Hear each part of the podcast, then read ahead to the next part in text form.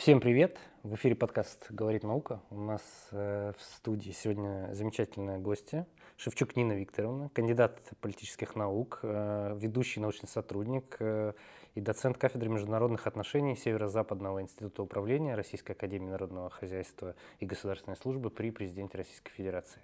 Да. И бизнес-консультант еще по совместительству. Все так, спасибо. Даже частично зачитал. Давайте поговорим о том, чем вы сейчас занимаетесь в науке. Ну вот, что область исследований. Я счастливый ученый. Мне очень повезло, потому что я пришла э, в науку из практической сферы. Я теоретизирую о том, чем много лет занималась. Я занималась переговорами. 15 лет моей жизни э, были посвящены государственной службе Приднестровской Молдавской Республике. Я родилась и выросла в Приднестровье. И с 2012 года, 4 года, я возглавляла Министерство иностранных дел Приднестровья и э, была главой делегации в формате 5 плюс 2. Это такой формат по регулированию Приднестровского конфликта, в котором кроме Тирасполя и Кишинева участие принимают сопосредники Россия, Украина, ОБСЕ – и с 2005 года наблюдатели США и Европейский Союз. Вот четыре года своей жизни я провела за столом переговоров в достаточно интенсивном ритме. А сейчас я в отставке. В Приднестровье я была удостоена ранга чрезвычайного полномочного посла. И после отставки я переехала в Россию. Здесь я занимаюсь наукой, у меня появилась возможность а, обобщить, проанализировать а, тот опыт, который я получила в профессии, и я учу студентов, и не только, я учу переговорам, международным отношениям. Я преподаю основы международной безопасности, современные конфликты. С этого года у нас э, в Зюрен Хикс я читаю свой авторский курс организации проведения переговорного процесса. А также я консультирую бизнес по вопросам межкультурной коммуникации, о том, а, как э, нужно и особенно как нельзя общаться с нашими международными партнерами, об особенностях делового э, этикета и протокола в зависимости от э, разных бизнес-ситуаций. Работаю с крупными компаниями. А, так что мне очень везет, потому что я могу работать и со студентами, и с очень взрослой, серьезной аудиторией. И благодаря этому я все время учусь. По сути, я все время учусь, я тоже перенимаю опыт и э, обобщаю его. Я работаю над несколькими учебниками сейчас. Один по дипломатической переписке и деловому письму, второй по международным переговорам. И пишу статьи для ведущих российских научных журналов э, международнических. Это международные процессы, рановские журналы, например, «Современная Европа», его издает Институт Европы, Российская Академия Наук мировая экономика, международные отношения целого ряда других. Ну и благодаря моим студентам креативным я веду также телеграм-канал, он называется «Про деловой этикет» и не только.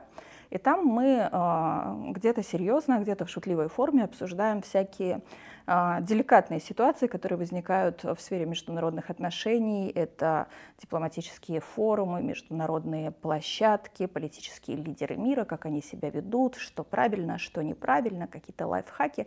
Ну, в общем, это уже скорее академическое хобби.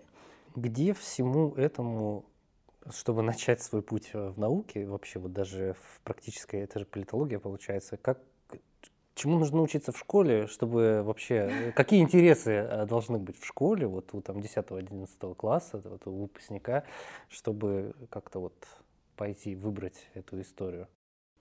Вы знаете, очень классный вопрос. У нас вчера на факультете были абитуриенты, и я проводила для них лекцию на тему, что такое дипломатия, кто такой дипломат. И, конечно, они спрашивали меня, а вы кем хотели стать, когда вы были выпускницей школы. А вот я как раз никогда даже не мечтала быть дипломатом, это был какой-то космос, да, это как захотеть быть Юрием Гагариным. Я жила в Тирасполе, мне очень хотелось быть переводчиком, журналисткой, потом адвокатом. В итоге я окончила юридический факультет в Приднестровском государственном университете, и только спустя годы, когда я уже работала а, в высшем законодательном органе республики, и когда по, а, в силу моей должности стало мне понятно, что моих юридических международно-правовых бытовых э, знаний недостаточно для того, чтобы заниматься а, сферой деятельности в области политики, международных отношений, мне э, пришлось наверстывать, и пять лет в аспирантуре МГИМО я работала над своей диссертацией э, на совершенно потрясающей кафедре мировых политических процессов, с которой я не теряю связь и сегодня, и э, это, это, в общем, многому меня научило. Если серьезно, то Наверное, когда изучаешь международные отношения, главное, чему можно научиться, это договариваться – так договариваться, так уступать, чтобы ничего не потерять. И на самом деле это не очень просто, если мы говорим о том, где э, человеку, международнику учиться, то, э, конечно, у нас, например, на факультете международных отношений, на факультете политологии, на профильных кафедрах это очень сложная профессия. В общем, надо много раз подумать, а нужно ли обучаться дипломатии, нужно ли работать дипломатом, потому что правда очень трудно. Вопрос такой. Э, всегда ли можно договориться? Да. Да, Прям... договориться можно всегда и со всеми, абсолютно. Вопрос только времени, сил, ресурсов, умений, знаний. Можно договориться всегда. Почему не договорились в этом году? В 2022 году? Да, хороший вопрос. Наверное, недостаточно а, времени было. Наверное, было недостаточно мотивации, которая играла бы на пользу переговорам. Вы, вы знаете, есть такое даже научное обоснованное понятие. Оно пришло к нам из западных теорий. Активно, в общем, мы обучаем и студентов этому тоже. Переговорам часто мешает а, наличие лучших альтернатив. А, это называется BATNA, B-A-T-N-A, Best Alternative to Negotiation Agreement. Это значит, что когда у вас есть какое-то решение, возможное, с помощью которого вы быстрее получите то, что хотите, то переговоры вам, в общем-то, не нужны. Но э, и даже наш э, министр иностранных дел Сергей Викторович Лавров не устает напоминать, что любые конфликты и кризисы, любые войны все равно заканчиваются за столом переговоров. Все равно придется сесть и договариваться. То есть такой отложенный, получается, как это, процесс? Выходит, что так. Я понимаю, на какую ситуацию вы намекаете. Проблема ученого в том, что ее очень сложно анализировать. У нас слишком мало информации для того, чтобы обобщать и делать выводы. Мы можем только предполагать, и это не вполне научно. Это очень здравая позиция. Э, хорошо. Чему э, на кафедре вы учите? Мы учим международников и будущих дипломатов. Мы э, учим э, основам международных отношений. Мы учим э, общаться с представителями разных культур, религий, национальностей. Мы обучаем языкам. У нас изучают 7 или уже 8 языков. Это а, одновременно? Нет. Или ты можешь выбрать? Есть выбор. Ага. Есть выбор. Есть возможность два базовых языка и факультативно какие-то еще, причем у нас есть и редкие языки, например, арабский, японский, а, корейский. Мы, а, самое главное, а, что я считаю, чему мы учим, мы учим анализировать сложные мировые политические процессы, понимать их, понимать поведение людей, которые принадлежат к разным культурам. Мне кажется, это самое сложное взаимопонимание. Ну вот мы часто очень употребляем это слово. Типа поставить себя на место это другого. Это типа поставить себя на место другого человека. Это э, понять, э, как он это видит. А мы очень по-разному видим. Самые простые вещи очень по-разному видим. Мы даже в поведении нечаянно часто обижаем друг друга, если мы из разных стран. И, кстати, если мы кого-то обидели, мы даже об этом не знаем. Если, если мы даже, я бы еще больше добавлю, и даже если мы мужчина и женщина, мы по-разному смотрим на один и тот же Конечно. стакан и одну и ту же там бутылку. Конечно. У меня в голове своя, угу. у вас своя. И... Но в разрезе культур мы очень разные, очень разные. Почему ну, важно э, ставить себя на место другого человека? Когда мы понимаем особенности э, других, во-первых, нам легче э, избежать с этими другими сложных ситуаций. Во-вторых, у нас всегда появляются а, дополнительные способы выразить свое уважение. Нам легче выстраивать доверие просто потому, что мы понимаем друг друга, даже если мы в конфликтной ситуации, мы можем выгоды или ущерб оценивать принципиально по-разному в зависимости от того, в каких традициях мы воспитаны. И если мы понимаем эти особенности, нам намного проще выстроить свою позицию, переговорную позицию, любую другую. А, нам легче избежать конфликта. Любые конфликты и кризисов лежат а, противоречия, да, вот понимание сути этих противоречий, то есть возможность их анализа, это достаточно сложно. Этому мы учим. Мы учим это анализировать. Спрос большой. Много Конечно. студентов хочет этому научиться. Ну, да. то есть это какой-то тренд или это что-то новое, или как это? Я работаю в президентской академии пять лет. И с каждым годом мы принимаем все больше и больше ребят. Нам а, даже выделяют дополнительные корпуса теперь для работы, потому что нам а, на прежнем а, месте расположения факультета нам уже не хватает аудитории. Да, спрос очень большой потому что э, мы же понимаем, что дипломат сегодня это не только работник дипломатической службы, который должен отправиться в Министерство иностранных дел или в посольство, или в консульство Российской Федерации, какое-то другое загранучреждение. Нет, сегодня дипломат это очень широкое э, понятие, и особенно в, в условиях вот этой новой международности, да, когда инструменты традиционной дипломатии очень сильно ограничены. Мы говорим и о спортивной дипломатии, о культурной, об энергетической, о дипломатии всех треков, о какой угодно. И везде там нужен человек, который умеет договариваться с представителями других культур. Он нужен такой дипломат в банке, который ведет переговоры о снятии санкций, да, сейчас Россельхозбанк, например. Он нужен в международных спортивных комитетах, представляя Россию, да, или какие-то спортивные организации. Он нужен в, люд... в любой структуре, которая участвует в международной жизни в любой такой структуре, а мы живем в такое время, когда ну, мы почти все участвуем в международной жизни так или иначе, и везде нужен такой человек, такой свой дипломат, который знает, как организовать работу, который знает, как организовывать встречи, который может налаживать э, контакты и умеет их поддерживать. Э, все это не только определенная предрасположенность, есть люди, которые прям коммуникаторы, да, но, но это огромный пласт знаний, это отточенные навыки, и всему этому нужно и можно учиться. То есть это не просто хорошо образованный человек, это человек еще и эрудированный.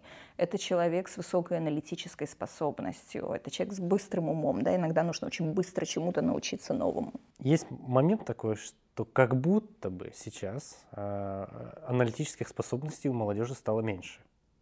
Ну, такое, э, скажем так, тезис как будто бы они в массе э, менее как бы подвергают анализу э, любое событие, либо там и так далее и тому подобное. Вот э, можно ли заострить вот этот ум, быстроту ума у там, среднестатистического человека, и сколько на это уходит времени? Или нужно все равно обладать набором каких-то качеств, чтобы идти вот в эту профессию? Какой сложный вопрос. Вот так, и, и желательно за две минуты.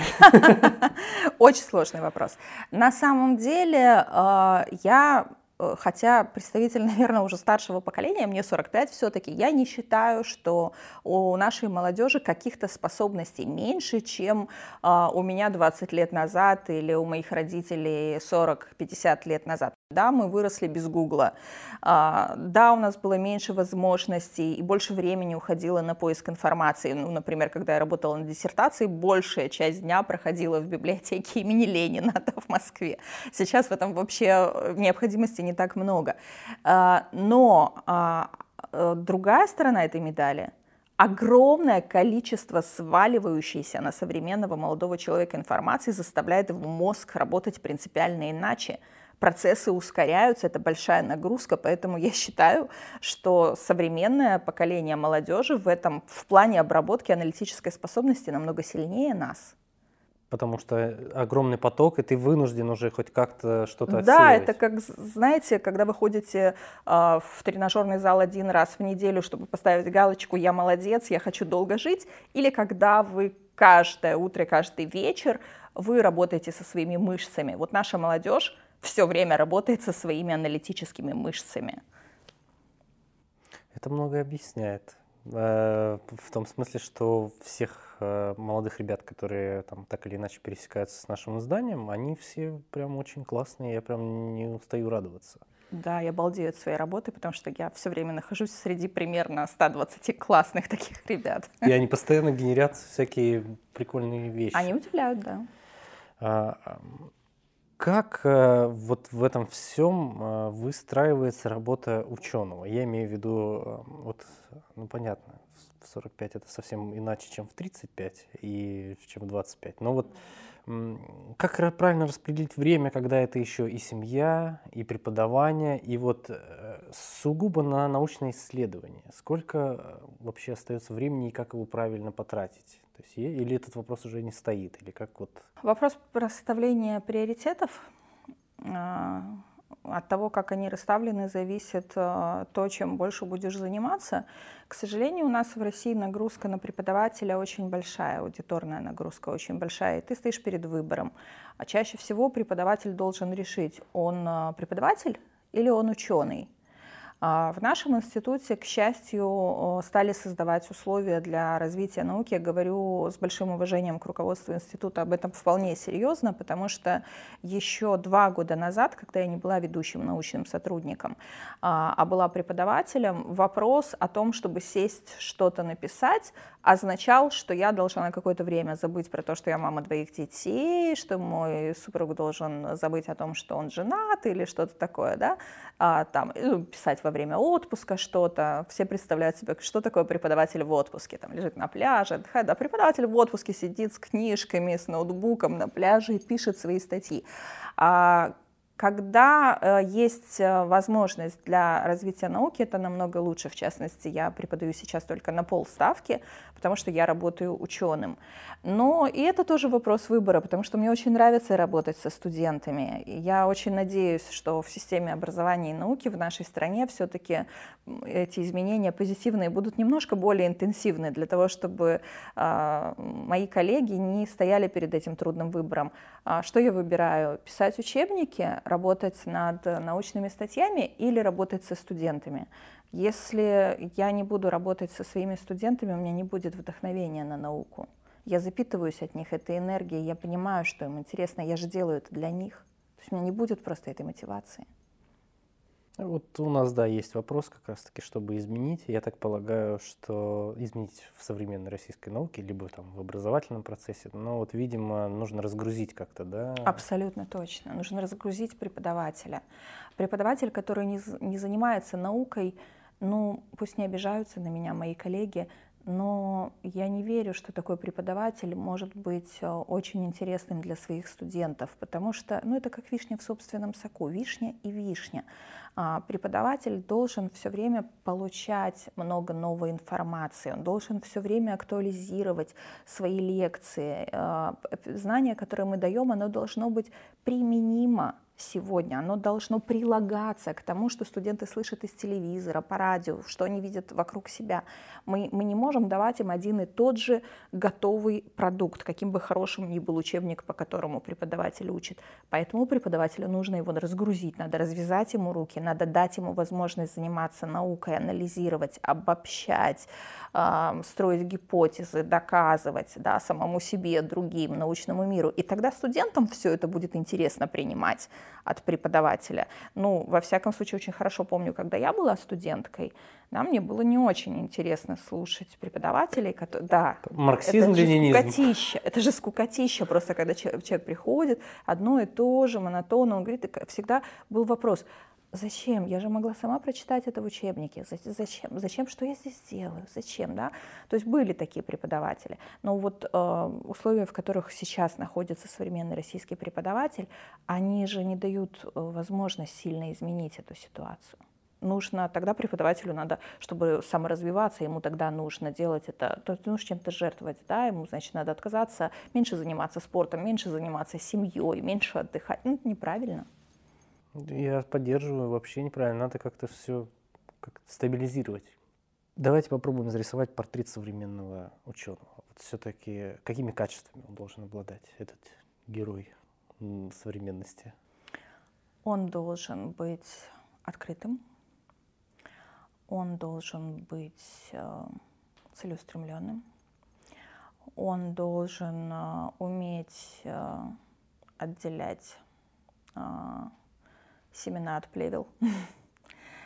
И, конечно, он должен уметь спорить.